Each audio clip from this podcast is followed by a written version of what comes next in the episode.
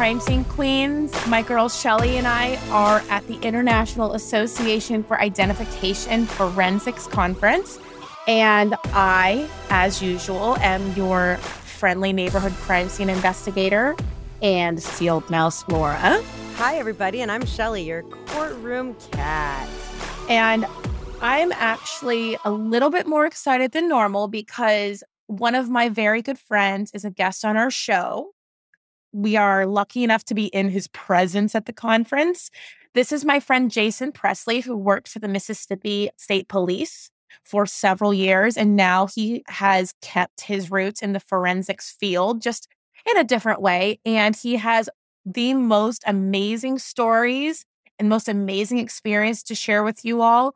And the best part about it is he's going to keep the nature of our show as we go through this interview, which is in case you're new to the Queens, we love to share all of that true crime mystery and suspense. And oh my God, did that happen?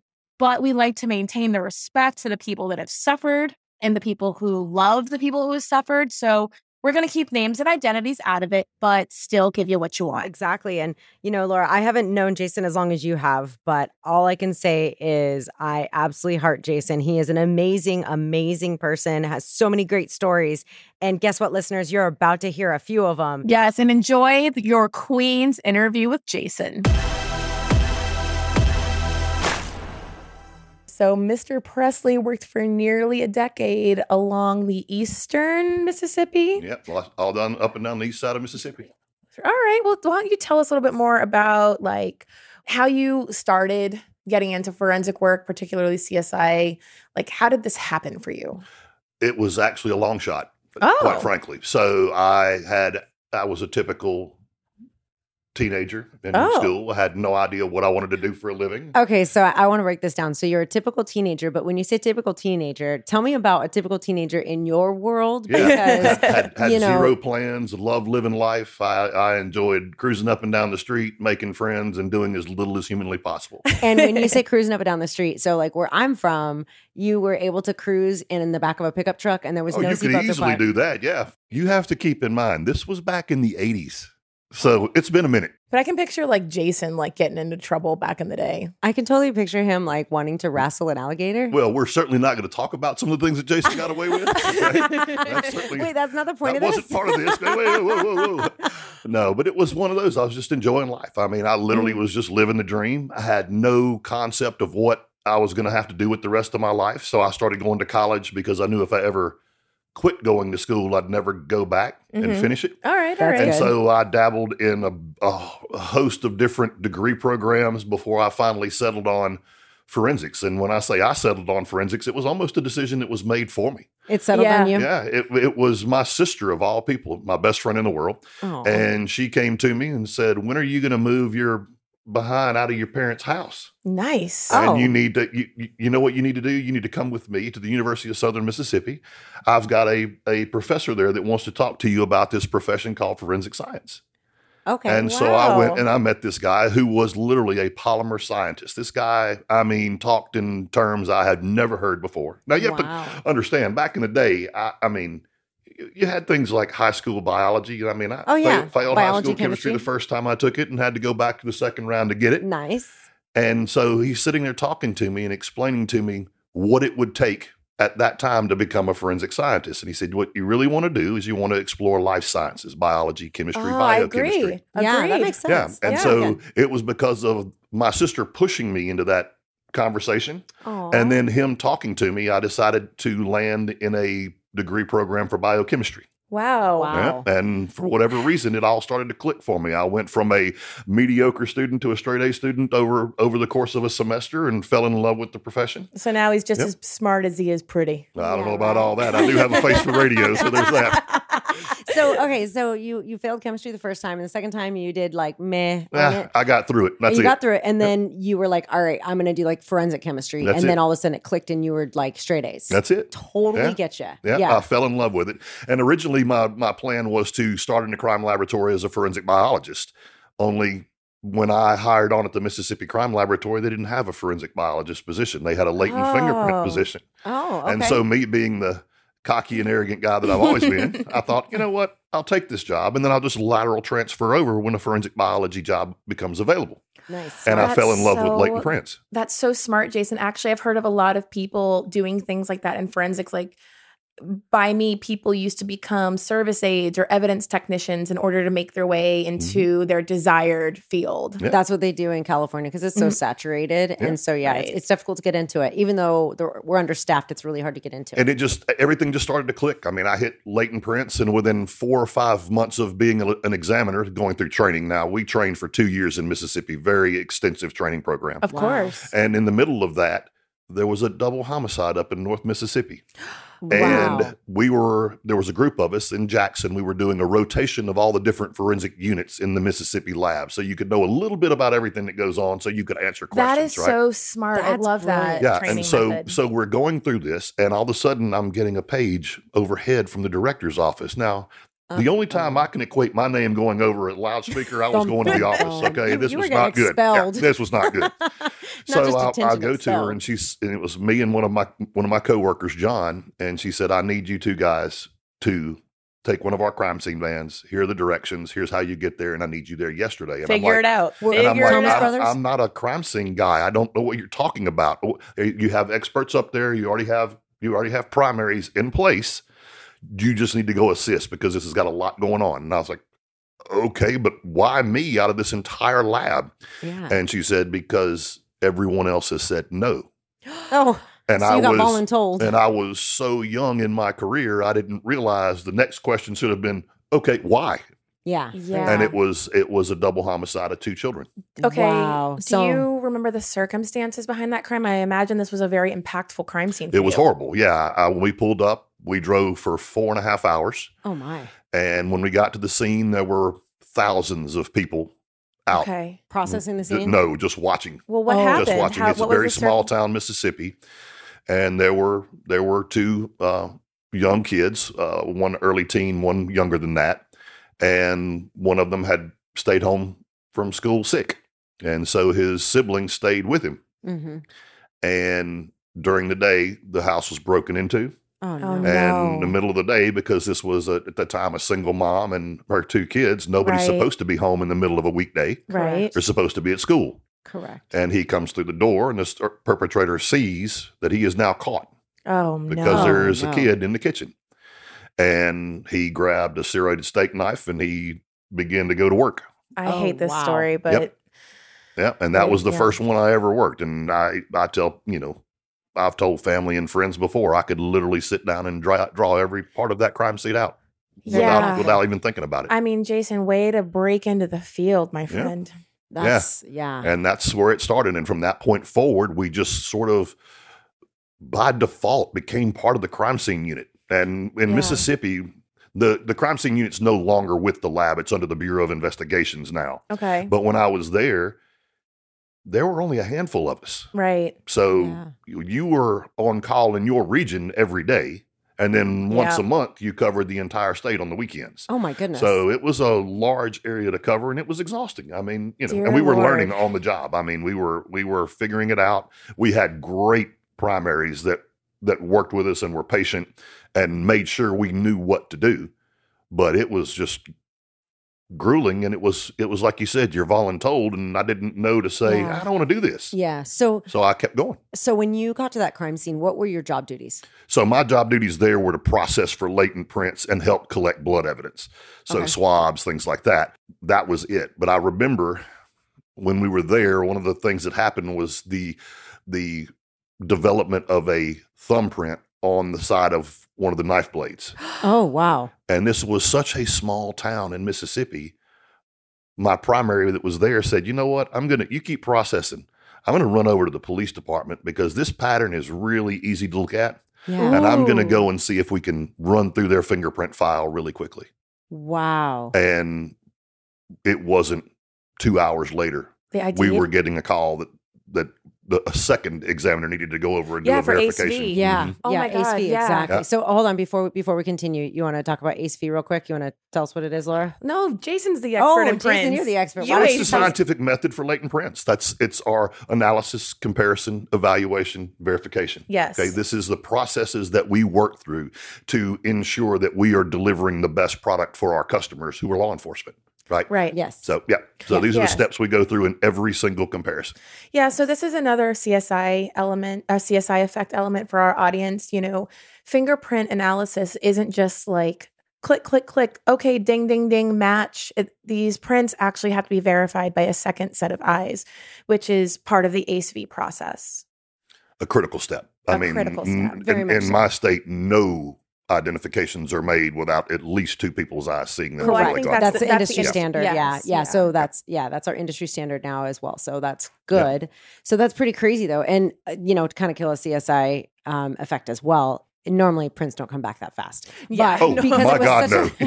a, yes, because it was such a small town, That's they were it. able to run to the That's police it. department. It's not just that. Like I would say that the other reason why this was rushed is because of the nature of the crime. Like you don't typically have a double homicide involving children. Like that's correct. that's when everybody kind of wakes up out of bed. and it pays was attention. Yeah. it was pandemonium outside. I mean, there were Yeah. literally thousands of people. They had to part the traffic to let us through in our crime scene unit. Yeah, I mean, the that is. I don't think I've I haven't had a double homicide of children in my career, and my career wasn't short. So um, the fact that that was your first scene, Jason. I mean, you certainly are showing your resilience early on. Well, That's- it- yeah. it's one of those things, you know, and, and I have thought about this one for many, many years, Of obviously. course.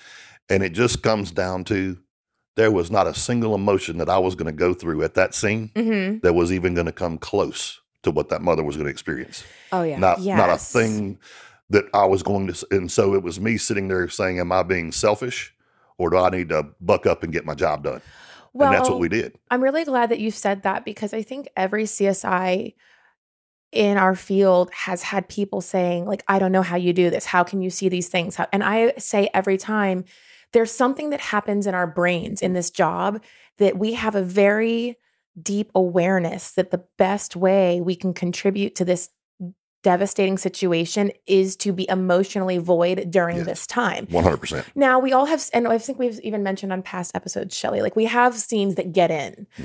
but very rarely do we have emotional episodes on scene. And it's not like I'm trying to shame it if you do. It's just that there's most of the time we're able to turn it off. Yeah, and, Absolutely. and the way that I, you know, the way that I turned off every scene that I was ever on was I just looked at it as it's it's scientific. Is I just have to t- keep telling myself this is not this is my brain working, not my Mhm. heart.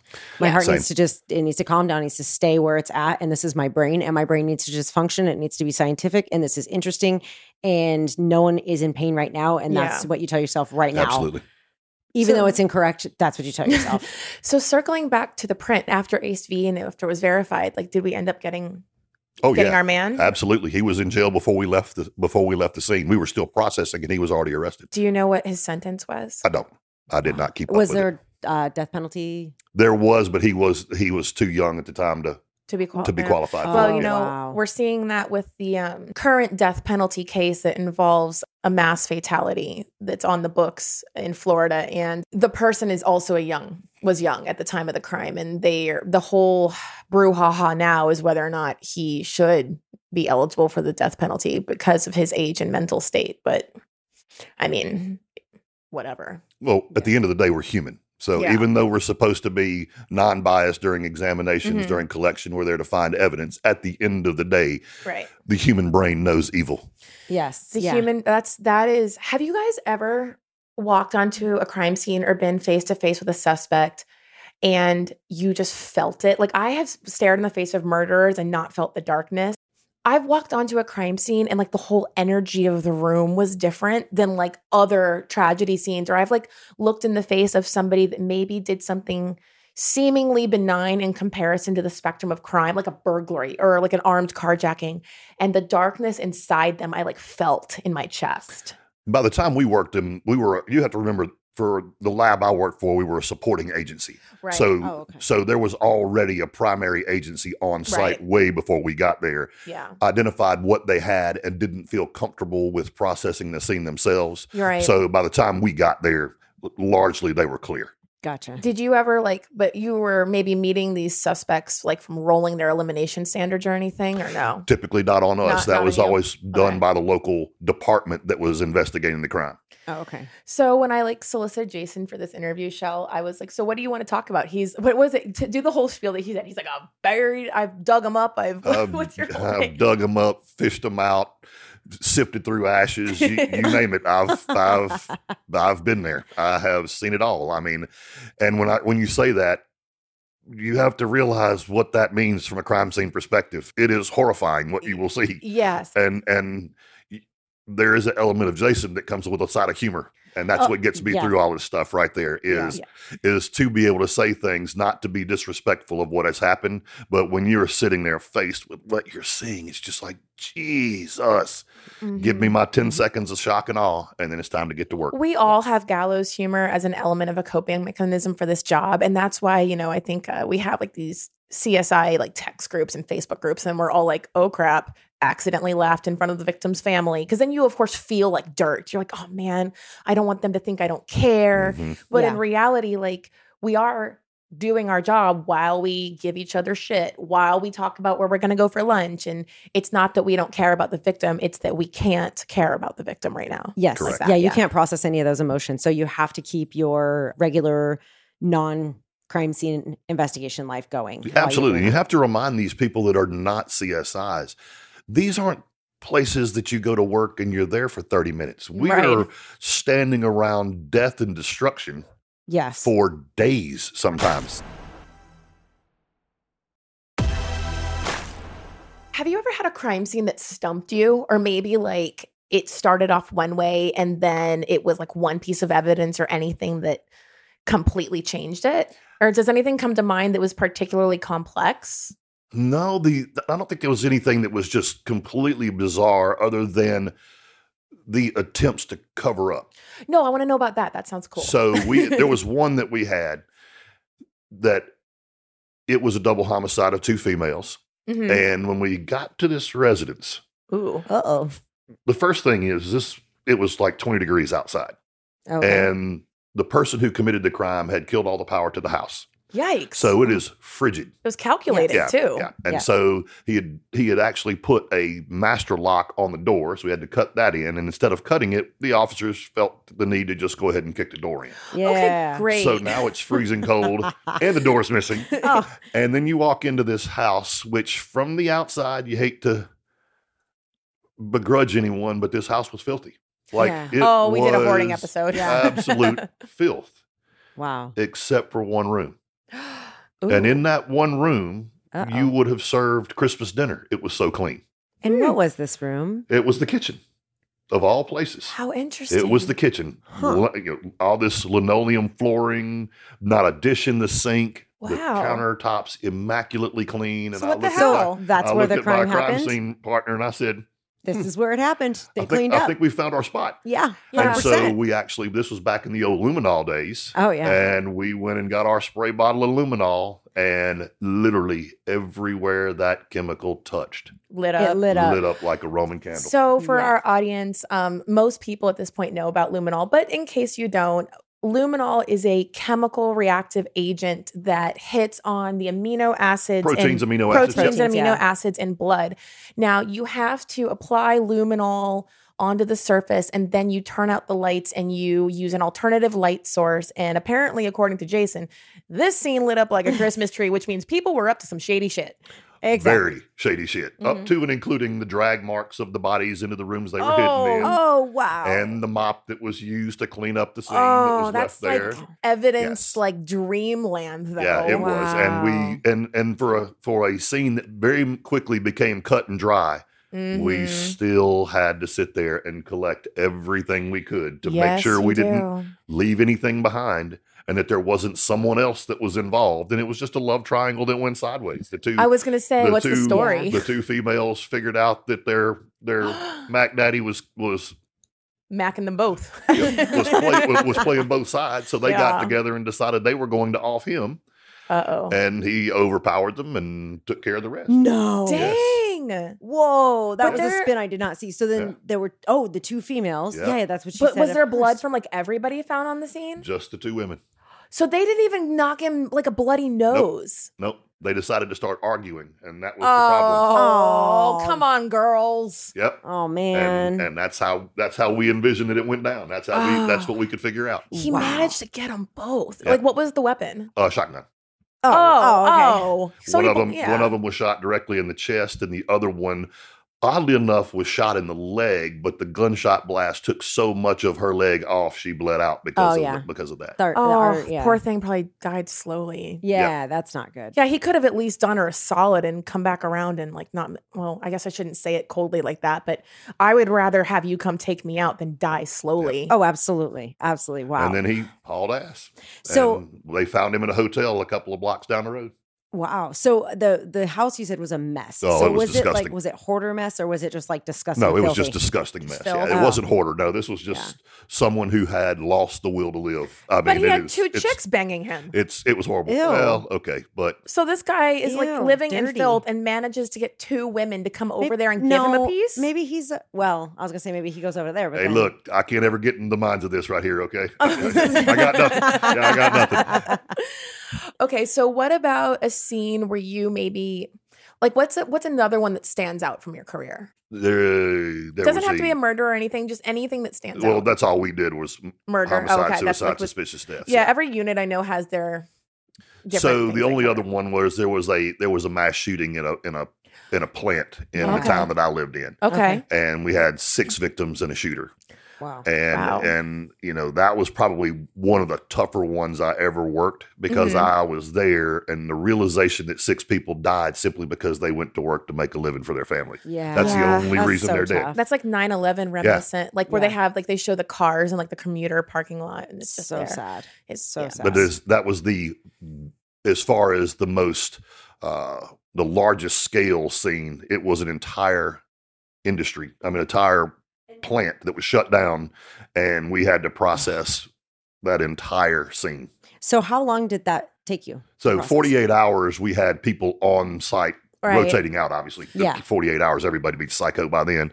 But we had multiple teams, literally every crime scene unit in, in the state organization was there at some point or another processing because there were multiple shot sites. Yeah. So I'm assuming, but don't get mad at me for assuming your age. Um, is this like pre FARO, pre Leica? So like, how did you? Oh, doc- gosh, yeah. Oh, Okay.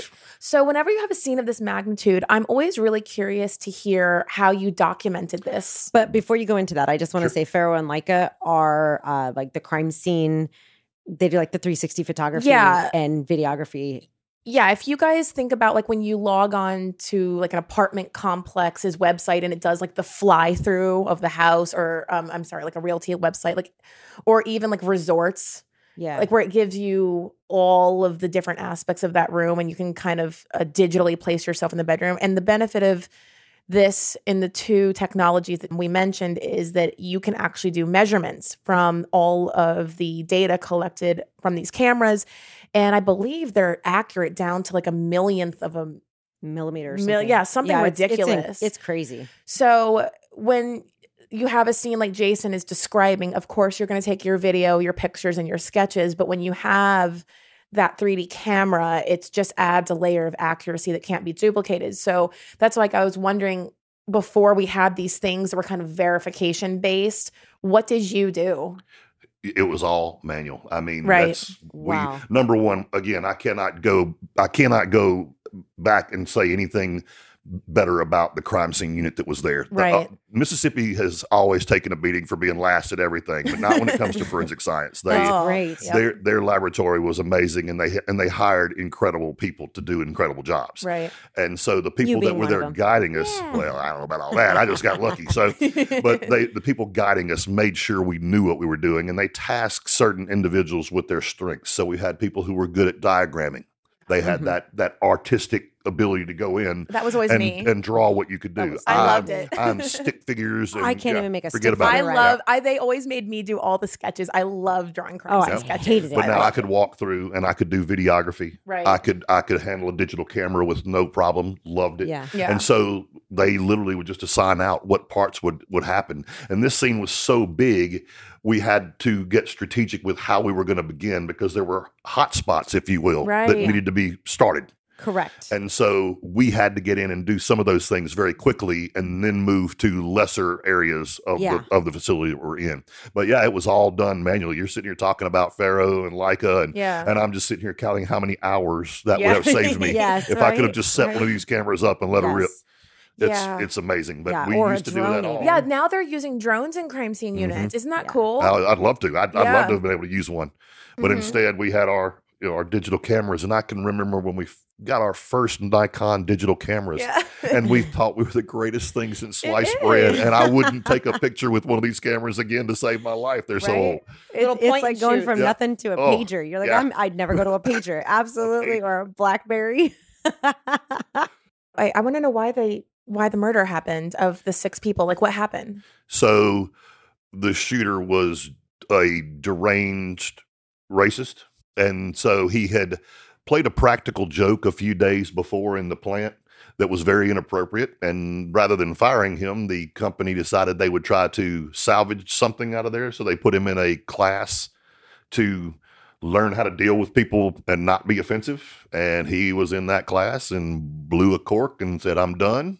Oh my Walked- god! Walked Wow. out to his car, picked up a couple of guns, walked back into his class, and started shooting. So basically, in the class where you're supposed to learn how to decelerate yourself, he just took a different He path. stepped on the gas. I mean, he he he walked out to his truck, which was loaded for bear. He had a couple of guns and bandoliers worth of ammunition. I mean, Oh this guy could have literally sat up on the roof of this building and sat there all day long. Oh That- my that's how much ammunition he had. So And this he- sounds like it was went in. pretty planned because if you're, for him to have yeah, all why of would that, he? have Well, all and keep in mind, this is hunting season in Mississippi. Everybody's got a gun in their truck, so Okay, there's all right. that's not Oh, very yeah. uncommon okay. in the area. Okay.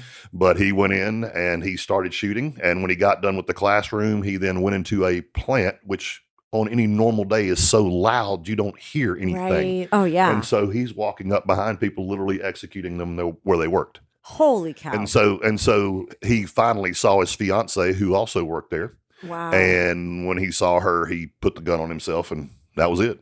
So Well- wait, he killed himself in front of her because what did she do? Nothing. Oh my god! Absolutely nothing. She was just another victim. Just he just didn't kill her. So he, oh my gosh. No, but she's victimized the rest of her life. She Yep, watched him commit absolutely. sui- like kill all these people, commit suicide. Yep. Ugh, that's awful. So a lot of times we get asked questions in law enforcement in general, even though like we're not cops as CSIs, like, oh, when they take themselves out, like what's the point of an investigation? So what is your perspective on why like I know the reason, but like how would you answer that question to somebody saying, okay, well, we've got a homicide suicide. Like Mhm. why do we do what we do with our meticulous processing methods that take us 48 straight hours? Why do we bother, Jason? because you can't remove six people from society without somebody having questions. That's a great answer. Yeah. Mhm. And and it's not just about the criminal side of this. That's There's right. a humongous civil side that's going to come with it. There are going to be six families who are going to say, "How did this happen? Who is Yes. responsible for it?" Yes, Right. exactly. So Jason's answer is perfect for our audience. You know, we get this asked this question a lot, but you know who doesn't ask this question? People who have suffered a loss where like where like their murder victims' families or like where the suspect is now dead. Like why do you still nobody that's has ever suffered in that way has ever asked because they like knowing answers and they like feeling like that person got the same respect mm-hmm. yes. that any other murder victim would have. So, really, that's why we always say every crime scene, every time, like every death, every time, because whether or not somebody died naturally or it was a true suicide, we they deserve and their loved ones deserve to know for sure. Yes, exactly. Exactly. Yeah. And Well, God yeah. forbid there was a second person involved in Jason's scene. So we need to have that form of validation as well. Correct. And and and maintaining this information should anybody come behind you Mhm. Yeah. to see what you did. yeah. I mean, you have it's there. I'm not always going to be here. I mean, as much as I would love to say I've Right, discovered the, the secret to it, Right. we're not going to be here forever. Exactly. And on any of these cases, some of them have never gone to, you know, some of them Mhm. never went to trial because we didn't have a suspect and we still don't. Right. Correct. We might eventually. yeah. Yeah. Exactly. Yes. Exactly. Yeah. Actually, Shelly and I were talking about the new forensic innovations that are happening in our field. A ton of cold cases are getting Mhm. solved. A ton of victims are being identified through innovations in forensic art, even. Absolutely. Like more victims that are unide- unidentified and unknown are finally getting their names back. Exactly. Yeah. Yeah. So my question is, how about a heartwarming scene? a Oh, yeah. heartwarming scene. Those Hmm. are hard because you don't normally go to a crime scene and expect something heartwarming. I don't. I'm sitting here trying to rack my brain and think if I know one. You know, I mean, again, by the time we got to scenes, family members were already gone.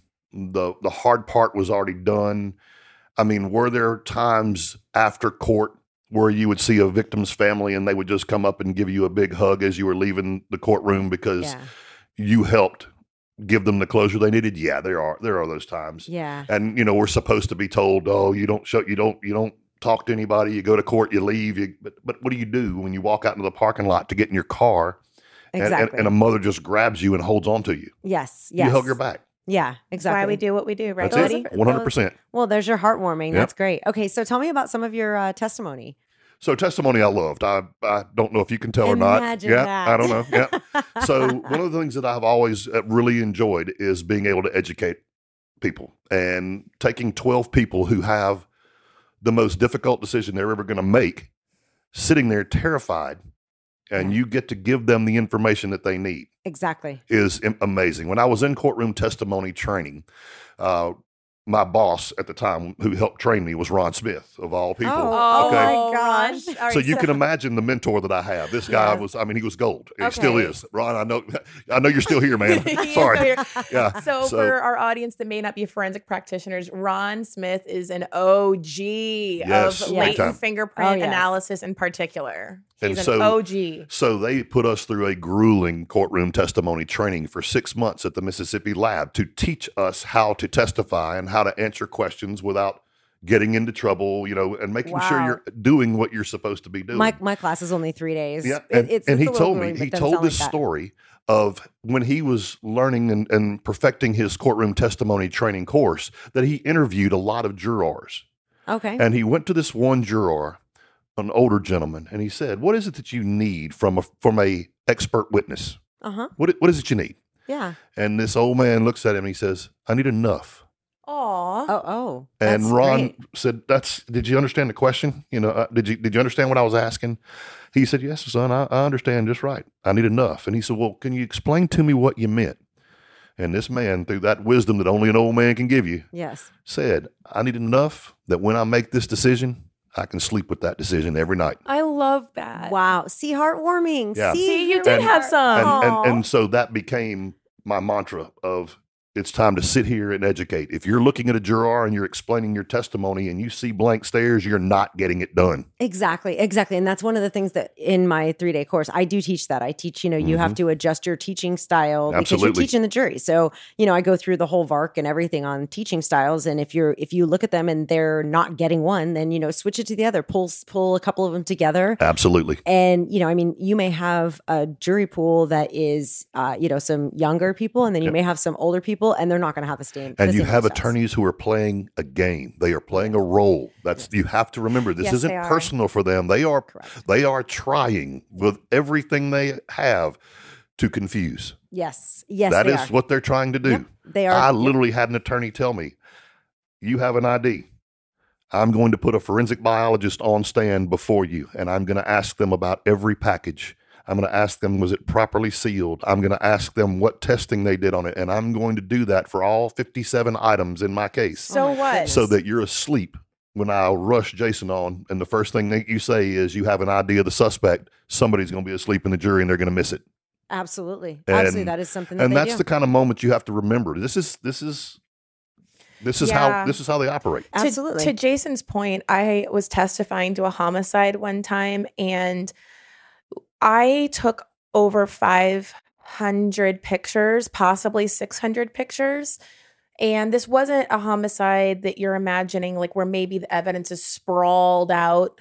This is just a Mhm. smaller, like this was in a bedroom. So, of course, you have your overalls of like a house, but there wasn't like pieces of evidence everywhere. It's just what you do on a homicide. You take Yeah. a ridiculous amount of pictures.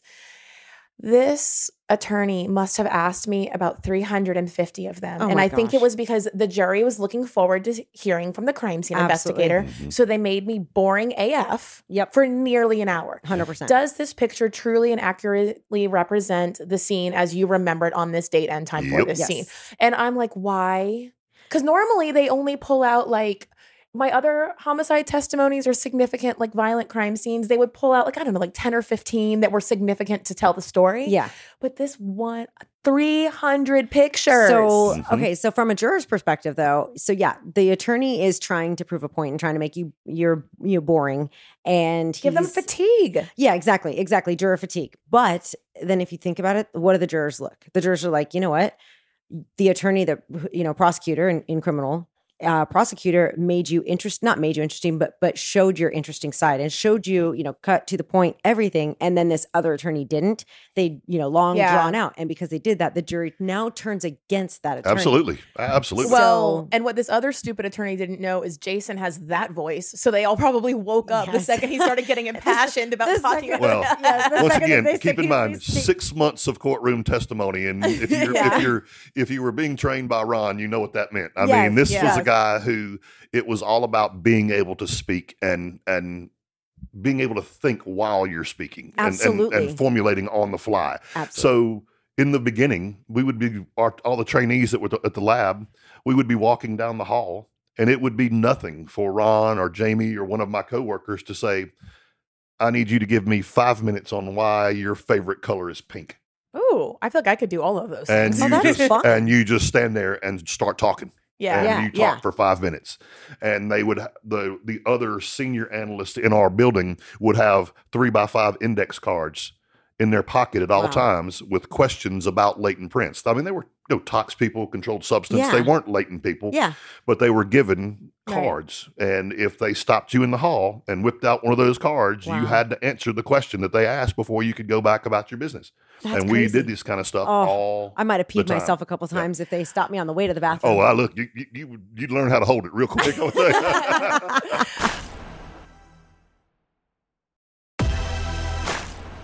So let me ask you this. I know that you started off in prints, but when you started to get deeper into CSI, like when you were in the crux of like the role, what was your favorite thing to do? Was it blood? Was it still prints? Was it pictures? Oh, Like, it was always still prints. It was yeah, always still- it was so always that still was your- prints. I, I used to, to love the thrill of it. I mean, blood. Yeah, the blood was there. You could see it. Sometimes you'd have to process a little bit to find it, but those prints are just yeah. so elusive. Okay, And so when you're let's was explain always for our for our listeners. So when you're talking about a still print, can you explain exactly what you mean by that? So latent prints are by their very definition hidden prints, right? Mhm. So they're they're either You left on an object. process, Yep, yeah. they need some type of processing, whether it's fingerprint powder, whether it's dye stain. It takes some form of processing to be able to, to make that viewable, to collect it with a latent lift make card, photography, visible. whatever it may be. Yes. And in contrast, patent is Yeah. Is in something, for example, uh, dried paint or mud or something like that, where you can see the print, but it is impressed into the surface. Yeah. So, so those were always you could see them; they were easy. You could figure them out very quickly. But Right. I always wanted the ones that I couldn't see. I had to Mm. go and pick up the right items. I had to find the right things at the scene that this clown touched, so that I could come back and say, "I got It you." was you. I got you. Okay. I got you. So wait, let- I have to ask you this question because like when I was learning prints, like to like lift them, are you a swirler with your brush or are you an up and down? oh no, side I'm to a side? swirl. I'm a You're swirl guy. You better believe it. Come on, Who does come this on. up and down I- side to okay, side? Some Psychos, people, no, I'm just kidding. Yeah, I mean, no offense, pe- no Some people like up and down, side to side, and they like those strike motions. I'm No. a swirler to my Big time. core. oh, Yeah, 100 big swirl. Yeah. I've never. Yeah, no swirl. Yep. 100. percent Yeah. Now I will say I would look like a coal miner by the time it was done. But yeah, I love. Oh my gosh, I like the black boogers and Oh, such. God, not- for weeks. Yeah. you know what's Yeah. funny is I posted something on my social media the other day about, or so I wa- I was replying. I'm sorry to another CSI who wrote something about, do you show up to your crime scenes with makeup on? And I wrote, well, I've actually done both because if I got called out, you know, I might have been all done up and. they were like, "Oh, how do you not keep it from bleeding down your face?" I'm like, "Well, obviously, makeup setting spray." And then I mentioned a particular brand, and another CSI wrote back and she's like, Well, how does that work with getting fingerprint powder all over your face? And I said, Well, the setting powder like laminates your face. So it just wipes right off Yes. easier than, than when your skin is all like open. exactly, exactly. I know that was a concern of yours, Jason. all the time. Yeah, down face. absolutely, Yeah. absolutely. Nope, I just would take a whole bunch of baby wipes, and they would all be jet black by the time I was done with them. Okay, so what was your CSI pet peeve? So what I mean by that is like, is it saying splatter instead of spatter? Was it people coming up to you on your lunch break saying I didn't do it? Like, what was the thing that people or cops or whoever, like, what was your CSI pet peeve? My CSI pet peeve were all of the people that I knew outside of forensics uh-huh. who simply wanted gossip. Oh, And yeah. after the after the first time of coming back and saying, "I can't talk about these. Please stop asking." Yes. And you continued to come to me, and you continued to to try to get me to say something. I promise Look, I won't it- tell. I promise I won't Yeah. tell. I promise I won't tell. Well, yes, you will. Yeah. Every single time. exactly. I think I told you this last night, Jason, but I really appreciate that comment in the way that the reason why Shelly and I are doing this show the way that we are is because of that ethical true crime element. So we are not going to be capitalizing off of victims and their families' tragedies. So I get that everybody's nosy and what we do is interesting, but I also didn't like it when people are like, "Oh, tell me about your bloodiest crime scene," or "Tell me about your Yeah, goriest these, crime scene." yeah, these Like, aren't football somebody games. These are- died, Yes. like, and Yeah. somebody Yeah. was horribly victimized, and somebody like. So I, I, I always just say yeah. when they ask me that, I say, you know, my crazy's not your crazy, That's so it. I Yeah. won't talk about Yep. it. I mean, that's a really good answer. And I've said something similar, Shelly. I, I said, like, yeah, well, you know, what's dirty or gross or violent is subjective to Well, the person. And, yeah, and how do you say, "Oh, what's the worst one you ever worked?" All of them. Yeah, exactly. Somebody was Yeah. dead every single Yeah. time. Yes, Yeah. exactly. exactly. Well, I mean, just trying to play devil's advocate to the nature of the question, because let's just say you've got a homicide like your children, okay? Mhm. And then you've got a homicide where somebody sold bad cocaine to a bunch of gangsters. So I care that you got your ass shot up. However, you helped that time. yes. Like you're not as victimized as the children. Now we investigate the crime with the same integrity and Mhm. attention to detail. yes. But my heart doesn't beat as hard when you Uh. are selling bad drugs to an entire gang. Yeah. You helped you helped accelerate your death in that matter. Well, yeah, the decisions you made led directly to that. I mean, Yeah. there is no ifs, Yeah. ands, or buts about it. Yeah, I mean, these poor children. I mean, I, I guess I'm exactly like you in that regard, Laura. Is I don't feel it's anyone's right to decide who lives or dies. Nobody Right, deserves to be thrown correct. away like a piece of trash, Correct. drug dealer or not. However, if your job was making sure that all of our children are, are now threatened to being stoned every time they walk out of their door, I'm not going to really shed a whole lot of tears when I when I find out. Yeah. Yeah. Yeah. definitely, I see that. Yeah, it's like it's a hard line, right? Because I told in another episode how I was sort of offended because the first city that I worked for had a lot more money and had a different, I don't want to say it the shitty way, but like class of people. Whether you want to classify that by income or whatever, it is what it is. Whereas the second city had a lot more impoverished Mhm. neighborhoods. And in my first city, we had max four homicides a year, and it was like news media out the ass. Yeah. And in my second city, several homicides a week. And I think in my entire tenure there, the news came like two or three times. So the lives of the people Yeah. that were not part of quote civilization or however Not dumb- media worthy. not Mhm. media worthy whereas the other people sometimes weren't involved in these high like risk professions like sales of drugs like they really did have something awful happen to them but Mhm. nobody cared because of where they were Right. Yeah. Yeah. so it's a delicate balance between yeah well i'm not as sad for you because you're you're you know helping along the violence in your life Mhm. versus well nobody's paying attention to you because basically you're not rich enough Right. Yeah. and you're not tied into a bunch of people and this isn't that but it, i yeah Yeah, no, I, yeah, you're you're absolutely right. You know, every scene is different, and unfortunately, you know, some of the worst of the worst, but the the most sexy are the ones that make the media. Yeah. And- Oh yeah. yeah yeah, yeah they're Well, chaos sells. I mean, true. yeah the crazier it is, the the more shocking it is to people.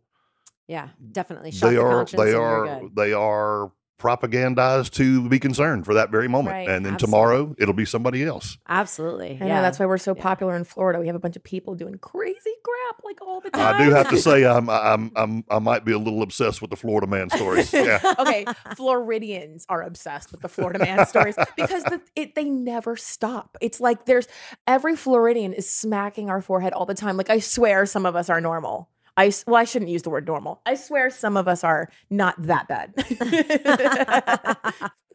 I Beg to differ on a little bit of this. Some, of the- All some of the right, videos all I've seen. right, All right, That's listen. And my boy here is just trying to poke me in the ribs with his elbow. yes, yes, definitely. Any advice or anything that you would give to anyone that's uh, possibly starting out in in the field? Yeah, probably. Uh, the biggest one for me is protect your mental health. nice, Definitely. love it. Okay, because this job will wear on you. You're going to be working scenes where the vast majority of them are going to be committed by the people who were supposed to love you and cherish you and protect you through Exactly. thick and thin. And then you have to go home to your spouses and your families and look at them and think, okay, is today the day? Yeah. I do Mhm. trust them. Do you trust Yeah. them? And you can't let this job take over that job because that job is much more important. Yes. All right, protecting your family, protect your mental health. You feel like you're off, find somebody to talk to. That's the main thing for Yeah, me. yeah. yeah. And finding, you say, find someone to talk to. So every agency that I have ever known and ever uh, taught, they all, every single one of them has um, an outlet. So they all Yes. have a professional that can talk to you about any scene, whether it's a small one or a large one, because it doesn't even matter. When I say small or large, I mean, you know, one victim or multiple victims or one small area versus multiple, you know, Mhm. large areas. It doesn't matter. Small, big, large. It- as long as you're not letting this job creep into the rest of your life, Yeah. other than the eight to fives or the hours that you work, do your job.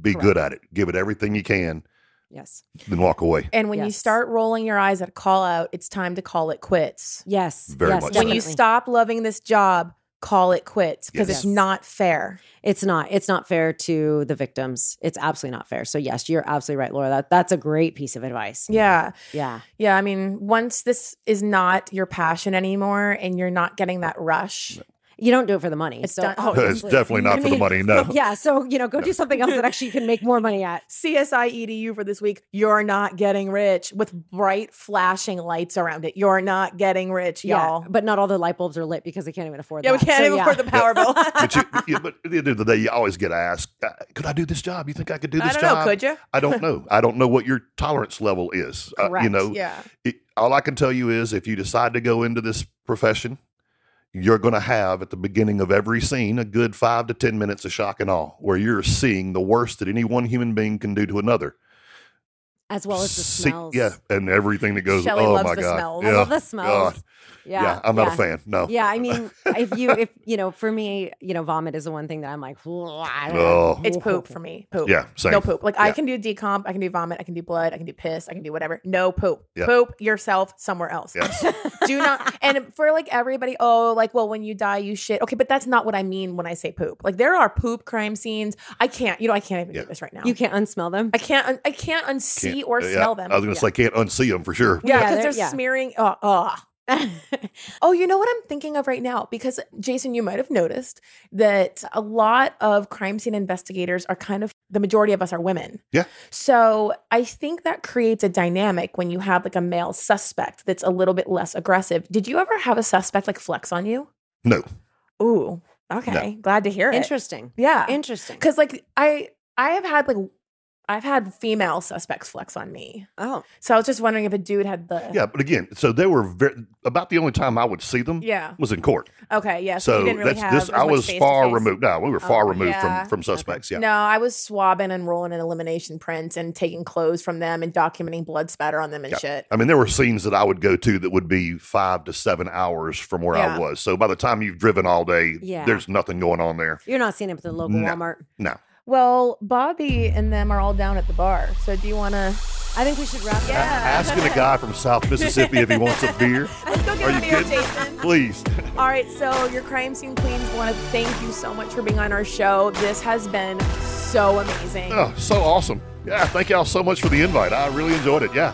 Thanks everyone for listening to the Crime Scene Queens. If you want to reach out, you can always email us at hello at crimescenequeens.com.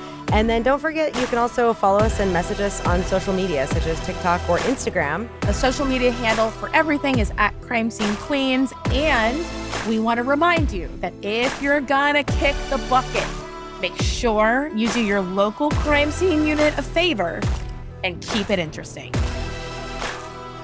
Crime Scene Queens is a QCODE Media production. Executive producers David Henning and Steve Wilson. Produced by Ryan Countshouse. Edited by Nate Dufort. Theme song and music by Darren Johnson.